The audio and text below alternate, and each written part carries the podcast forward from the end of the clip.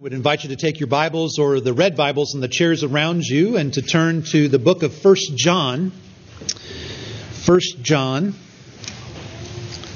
As you're doing that, let me give you a quick snapshot of uh, where we'll be going over the coming weeks. Uh, Lord willing, we'll be finishing up the book of First John next Sunday. And then on the 20th, we'll have a guest speaker. One of the, the L'Abri speakers, Dick Keyes, will be with us and bringing us God's Word on the 20th. Uh, the last Sunday in February, uh, Pastor Johnson will be preaching, and he will be looking at Second John, the letter of Second John. And then the Sunday after that, we'll be looking at Third John. And then we'll be done with our series in the first, second, and third letters of John, and we will begin our study of the book of Jonah. So that's kind of where we're going. Uh, today we're looking at 1 John chapter 5 and verses 6 through 12. But I want you to put your finger there and actually turn to the very beginning of 1 John because I want us to read the very first verses as we see John as he's beginning to end his letter. He really finishes with where he started, almost as bookends in the letter. There's a lot of similarity in what he says at the beginning and in the passage that we'll be considering today. So look first at 1 John chapter 1 verse 1. That which was from the beginning, which we have heard, which we have seen with our eyes, which we looked upon and have touched with our hands concerning the word of life. The life was made manifest, and we have seen it and testify to it, and proclaim to you the eternal life which was with the Father and was made manifest to us. That which we have seen and heard, we proclaim also to you, so that you too may have fellowship with us. And indeed, our fellowship is with the Father and with His Son, Jesus Christ. And we are writing these things so that our joy may be complete. Now look at 1 John chapter 5 beginning in verse 6. This is he who came by water and blood, Jesus Christ. Not by the water only, but by the water and the blood. And the Spirit is the one who testifies, because the Spirit is the truth. For there are three that testify the Spirit, and the water, and the blood, and these three agree. If we receive the testimony of men, the testimony of God is greater. For this is the testimony of God, that he has borne concerning his Son. Whoever believes in the Son of God has the testimony in himself. Whoever does not believe God has made him a liar, because he has not believed in the testimony that God has borne concerning his Son. And this is the testimony that God gave us eternal life, and that this life is in his Son. Whoever has the Son has life Whoever does not have the Son of God does not have life. Let's pray together. Our Father, we would pray that the very Spirit that is referenced here in these verses would be present right here, right now, where we are, opening our eyes, enabling us to understand what you want us to understand from this portion of your word. Help us to see Jesus, we pray, for we ask it in his name. Amen.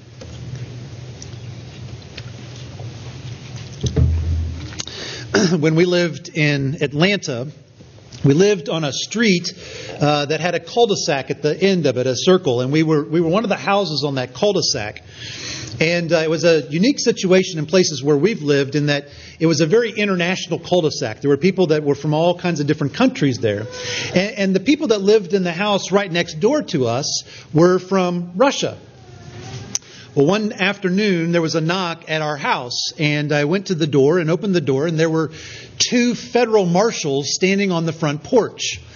Now, this is not a usual occurrence at the Harper House, so it obviously was something quite concerning to me. And uh, they, they addressed me by name and said that they uh, wanted to, to, talk with me. And uh, so we began to talk, and they began to ask questions about our neighbors. And it turns out that uh, the husband of the family ha- apparently had ties with the Russian mafia. And so, what they were coming to, uh, to, to our house to ask was had we witnessed anything that was unusual? Had we, had we seen, as had we, had we observed, had we witnessed anything that was out of the ordinary, something that would be of interest to these federal marshals? Now, we actually hadn't seen anything that I could tell them about that was uh, unusual, anything that would be uh, concerning. And so I told them that I didn't have any information for them. They handed me their cards with their information and their, their contact information, and they went on their way, and I never heard another thing about it. But here's the thing they asked me, Have you witnessed anything? Have you, have you seen anything out of the ordinary? Had I, had I heard anything which would give them proof of whatever their suspicions were? Now, I hadn't, and so I did, wasn't able to give them anything, but I, I'm pretty sure that if I had anything that I said I had witnessed, then it's probably pretty likely that they would have asked me to, to testify in some way, uh, to, to bring testimony against the, the neighbors and what I had seen and witnessed testimony, witnessing. It is, it is what John is talking about in this passage today. Ten times in these seven verses, he uses the verb or the noun form of testify or testimony or witness. That's a lot of times in a short passage. And so it must mean that there's something important that John wants us to know about a testimony. So today, what I want us to do is to look at four things. First of all, what is a testimony? Second of, secondly, why we need one. Thirdly, what is the testimony that we have? And then lastly, how this testimony benefits us. So, first of all, what is a testimony? Well, I just mentioned to you that John uses the verb or the noun form of the word testimony 10 times in these verses. It's actually the Greek word marturia. Marturia. It means to testify or a testimony. It means to bear witness, to show proof. It's actually where we get our word martyr from. And if you think about that, that makes sense because what is a martyr? A martyr is someone who testifies with their life about what they believe, even to the point of giving their life up, being killed for what they believe. They are, they are a witness to their faith, they are testifying to their faith. A testimony is something that attests to something. It is a confirmation, it is a validation, it is evidence, it is proof of something. And so notice what John is saying in these verses about what a testimony is. There is a testimony, he says, about Jesus, who is the Christ, who is the Son of God. There is proof, there is witness, there is confirmation, there is validation of Jesus Christ. And he tells us in these verses that this is a testimony that comes from God Himself. It is a testimony that is actually experienced in the world, and those who believe it have it living inside of them, he says. And it's also something that brings us benefits. That's what a testimony is.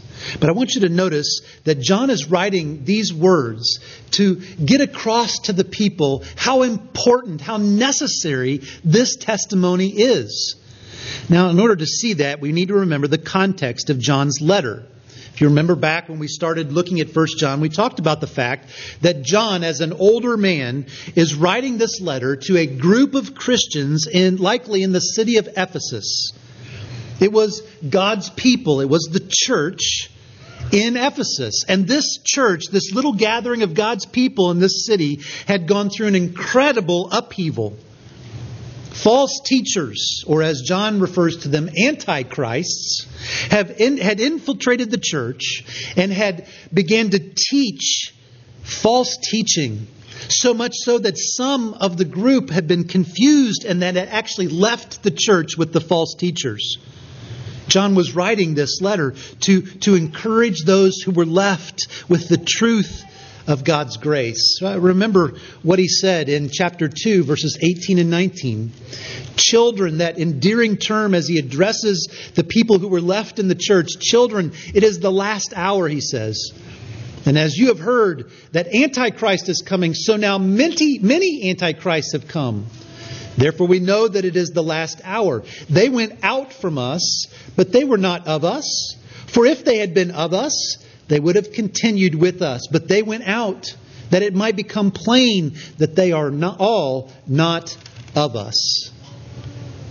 They went out from us, he said. They, they were not of us. He's speaking about these false teachers and those who left with them. Now, we, as we talked about when we started the letter, we don't know a lot of details about the specifics of the false teaching and how it was being played out in this particular context that John was writing to. But we do know bits and pieces of what potentially was going on. There was a man that lived in the area and, and, and lived during the same time that John was writing to these people, a man named Cerinthus. And this man, Cerinthus, denied that Jesus was God incarnate. He taught that Jesus was a man. He actually lived the, the, the, the uh, lived on the earth, and he was a good man. He was a good model. He was a good teacher, but he was not the Christ. He was not God in the flesh. He was just a regular human man. But his teaching got a little more nuanced than that. He said that at his baptism, of Jesus' baptism, the Christ, the divine Christ, descended upon Jesus, so that during his life of ministry, he was fully God and fully man. But then, as he was dying on the cross, just before he breathed his last breath, the Christ ascended again from Jesus Cerinthus and his followers had issues with God dying on the cross. I think you can start to see the problem. Sin was something that had to be paid for only by a perfect sacrifice. And if Jesus was just a man, just like us, a sinner, just a regular human being, then dying on the cross would do nothing to secure the atonement and the payment of sin for God's people. If Jesus was not the Christ, if he was not the God man, then his atoning sacrifice on the cross would not have accomplished the needed purpose. John was writing this letter in the context of that heresy that was being taught to the people. And notice what he says in verse 6 This is he who came by water and blood, Jesus Christ he is Jesus the Christ. He's already said that back in chapter 5. in verse 1, everyone who believes that Jesus is the Christ has been born of God. And at the end of verse 5, he says, Who is it that overcomes the world except the one who believes that Jesus is the Son of God? This is he who came by water and blood, Jesus Christ. Jesus is the Christ. He is the Son of God. He didn't just become the Christ at his baptism. So, John is writing this letter to remind them of the testimony, the proof of that truth being absolutely necessary for these people who were reading this letter in the first century to know that the false teachers were wrong. Jesus is the Christ. I would suggest to us, brothers and sisters in Christ, that it is also a needed testimony for us to believe today. Cerinthus and his followers are long gone. You can't find the Cerinthian church these days or the Cerinthian cult, but the ideas that were taught by Cerinthus are still very much around today. Jesus was just a good person. Jesus was a model. He was a good example for us. He was a good teacher, but not God incarnate. Jesus was not the second person of the Trinity. He was not God in the flesh. He was not fully God and fully man. He was not the only atoning sacrifice for sin of the world, such that if you don't believe it, you don't get to go to heaven. Those are the beliefs that are in our culture today. There are even entire church denominations that ironically teach that very truth, that very thing.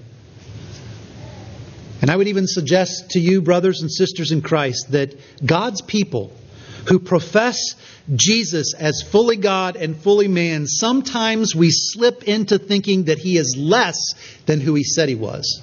How do we do that? When we don't obey what he said to do. If we truly believed that Jesus is the Christ, fully God, fully man, come in the flesh, we would do what he says. Or, about, or how about the times when we doubt what he said to us about that our sin is no longer, it no longer has power over us? Or when we doubt what he said about the fact that the Holy Spirit is really living within us? We need the testimony that John is talking about today just as much as his first century readers did. And so, what is the testimony that John says that we have? Well, I want you to notice he tells us several things about this testimony in these verses. The first thing that we can see is that it's an objective testimony. Look at what he says in verse 6. This is he who came by water and blood, Jesus Christ, not by the water only, but by the water and the blood. He's telling us that this testimony of Jesus coming is an objective testimony. This is an unusual wording. It's, it doesn't sound familiar to our ears. It, it was a, it's a phrasing that is fairly unique to John, this idea that Jesus came by the water and the blood. He almost he wrote it almost uh, feeling like the people that he was writing to knew what he was talking about, but this is not something that we're familiar with. But scholars and commentators agree on this point that it almost certainly is a reference to the baptism and the crucifixion of Jesus. Jesus came by the water. He came and he was baptized. And as he was baptized, as his, as his public ministry was commissioned, the Father in heaven declared that Jesus indeed was his very Son. Jesus was empowered to go accomplish the mission that he was sent to do. Jesus came to the, according to the blood. He came to die on a cross, to shed his blood on a cross.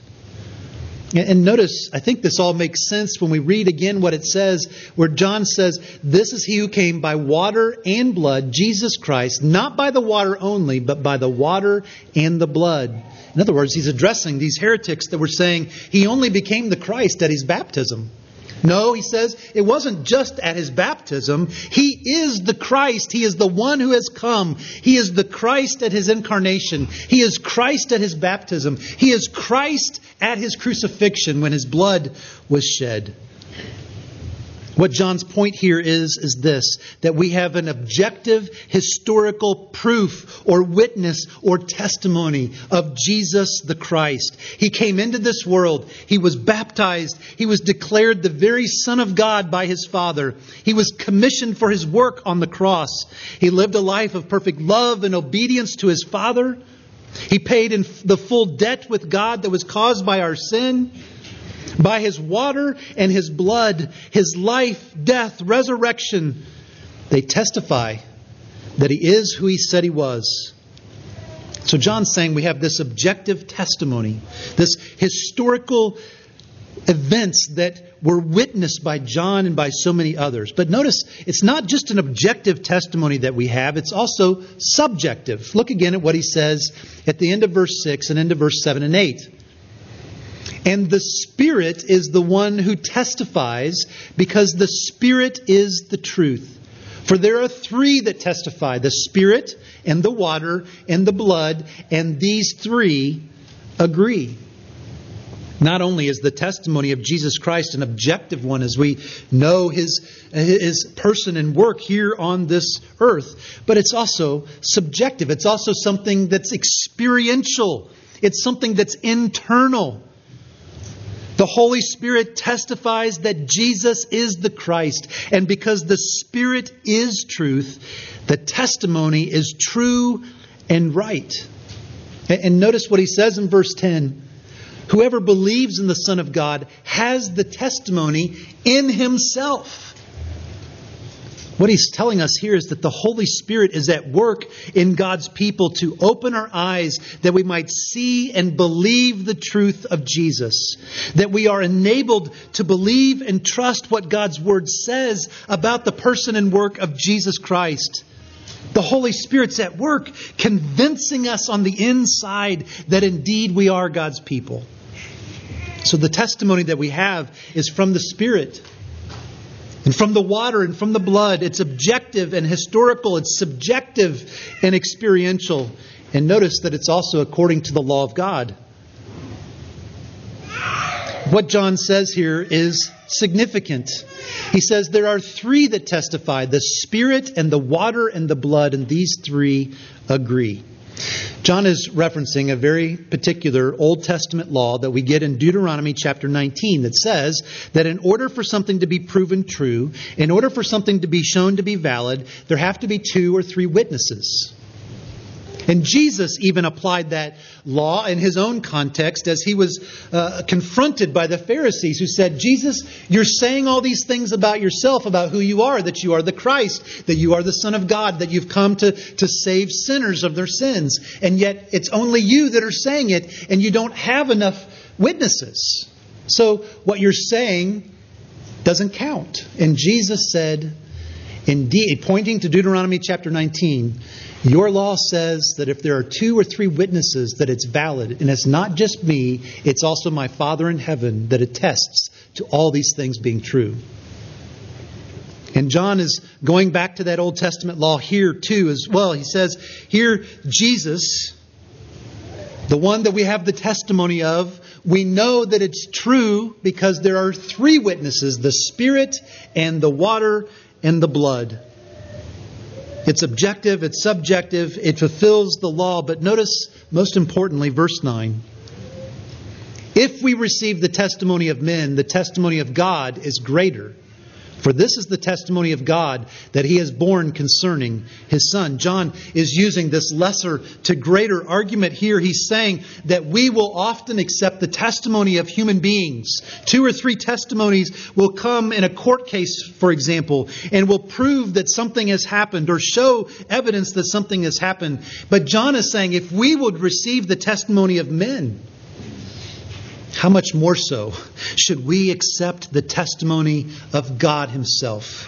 The testimony that we have of Jesus Christ is the testimony that God Himself gives us. And because it's the testimony from God, brothers and sisters in Christ, we must humbly accept and believe it. And so the question is do you have this testimony? Do you believe it? Do you believe this testimony of Jesus Christ? Because if you do, John tells us at the end of this passage that there are blessings and benefits that are yours as a result. Notice the contrast that we have in chapter uh, 5 at the end of the passage in verses 10 through 12. He has this contrast between those who believe and those who don't believe. Verse 10 says, Whoever believes in the Son of God has the testimony in himself. Whoever does not believe God has made him a liar because he has not believed in the testimony that God has borne concerning his Son. And this is the testimony that God gave us eternal life. And this life is in his Son. Whoever has the Son has life. Whoever does not have the Son of God does not have life. He's making a pretty stark contrast here at the end of the passage. The testimony that is to be believed, when it's believed, it brings benefits. But notice he says it doesn't bring benefits unless you believe it. For the unbeliever, there are no benefits. For those who choose not to believe Jesus, in fact, look at what he says. It is, in essence, calling God a liar. God is the one who has given us the testimony of his Son, the Lord Jesus Christ, that Jesus is the Christ, that Jesus accomplished salvation on the cross. God has told us that it is true. And so John is saying, for those who would not believe it, they're saying that God is a liar. And as a result, the end of verse 12 whoever does not have the Son of God does not have life. For those who don't believe the testimony of Jesus Christ, there is no heaven. There is no forgiveness of sins. There is no declaration of righteousness. There is no eternal inheritance awaiting. There is no reconciliation with the supreme and sovereign creator of the universe. There is no life, he says. Please hear what John is saying clearly. Believe the testimony. Believe in the person and the work of Jesus Christ. Trust that it is true and have faith in Jesus as the Christ, as the Son of God. Because when you believe the testimony, he says for the believer, there certainly is blessing and benefit. Look at what he says. Whoever believes in the Son of God has the testimony in himself. Whoever does not believe has made God a liar. Verse 11. And this is the testimony that God gave us eternal life. And this life is in his Son. For those who believe the testimony, there is heaven. There is forgiveness of sins. There is declaration of righteousness. There is an eternal inheritance that is waiting. There is reconciliation with the sovereign creator of the universe. Now, as we finish, I want you just to reflect with me for a few minutes on a few things about the benefit that we get from believing the testimony. The first is this We get eternal life that is a gift that we are given. It's not a prize that we earn. Isn't that what John says? This is the testimony that God gave us eternal life. We get these benefits of eternal life not by earning them, not by living a good enough life, not by having more good things in our life than bad things. This is what Paul said in Ephesians 2 God, being rich in mercy, because of the great love with which he loved us, even when we were dead in our trespasses, made us alive together with Christ. By grace you have been saved. This is not your own doing, it is the gift of God, not a result of works. Brothers and sisters in Christ, because the life that we are given in the Son is a gift that is given and not a prize earned, it means that we never have to doubt that God loves or accepts us less. His love and acceptance of us is anchored in the testimony of Jesus Christ, His work that has been accomplished for us. It's not based on anything in us. It is based on His sovereign, eternal love. And because that is true, it should make God's people who believe the testimony to be the most humble people on the planet. How could we be arrogant? How could we be prideful when we are the ones who've been given a gift by God Himself? It should drive us not only to humility, it should also drive us to be people of incredible forgiveness to others. People who have wronged us, yet in such smaller ways than we have wronged the Creator, and yet He has forgiven us. How much more so should we forgive such smaller infractions against us? The first thing that we notice is that this life that we are given is a gift. It's not something that we earn. Secondly, I want you to notice that this benefit of eternal life is something that comes to us only through Jesus Christ. There is exclusivity in John's words here. This is the one, he says. This is he. This is the one who came by, by water and blood, Jesus Christ.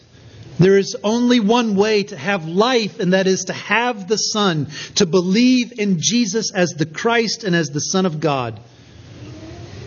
If we believe Jesus is only some kind of moral teacher or example, that will not bring us life.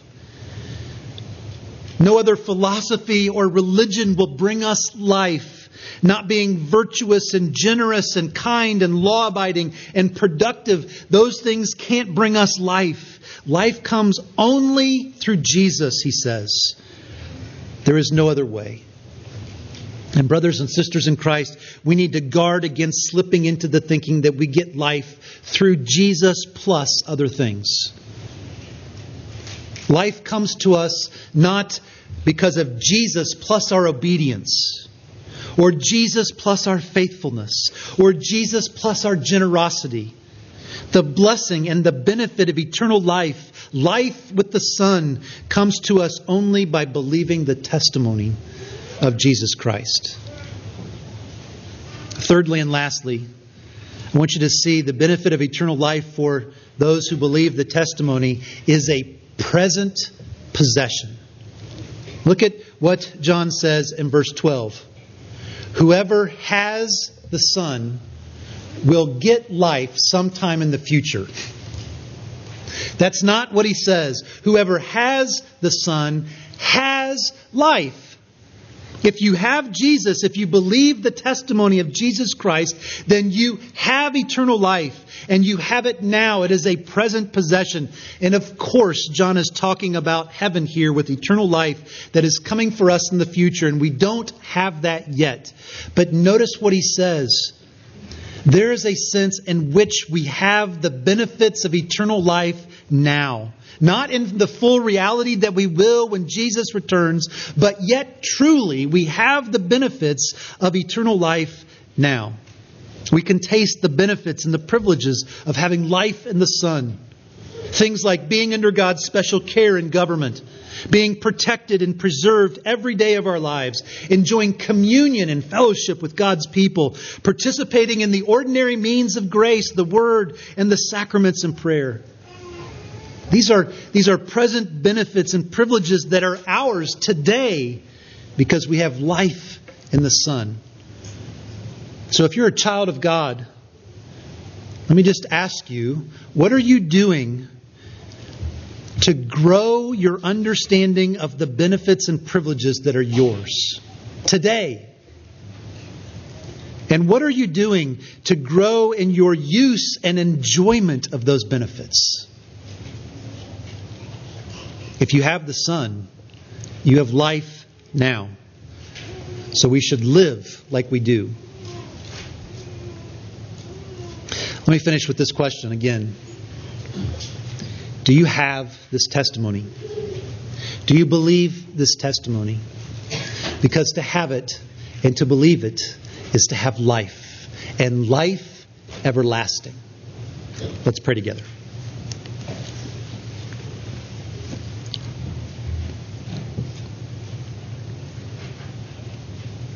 Father, as we come to the Lord's Supper now, we pray that you would use this ordinary means of grace to help strengthen our belief and our commitment to the testimony that John is speaking about, the testimony that we need just as much as his readers in the first century. Help us, Father, to see our Savior, to see Jesus as the Christ, as the very Son of God. Help us to see and believe and strengthen us in our unbelief so that as we go out, it would actually make a difference in how we live our lives. We ask this in Jesus' name. Amen.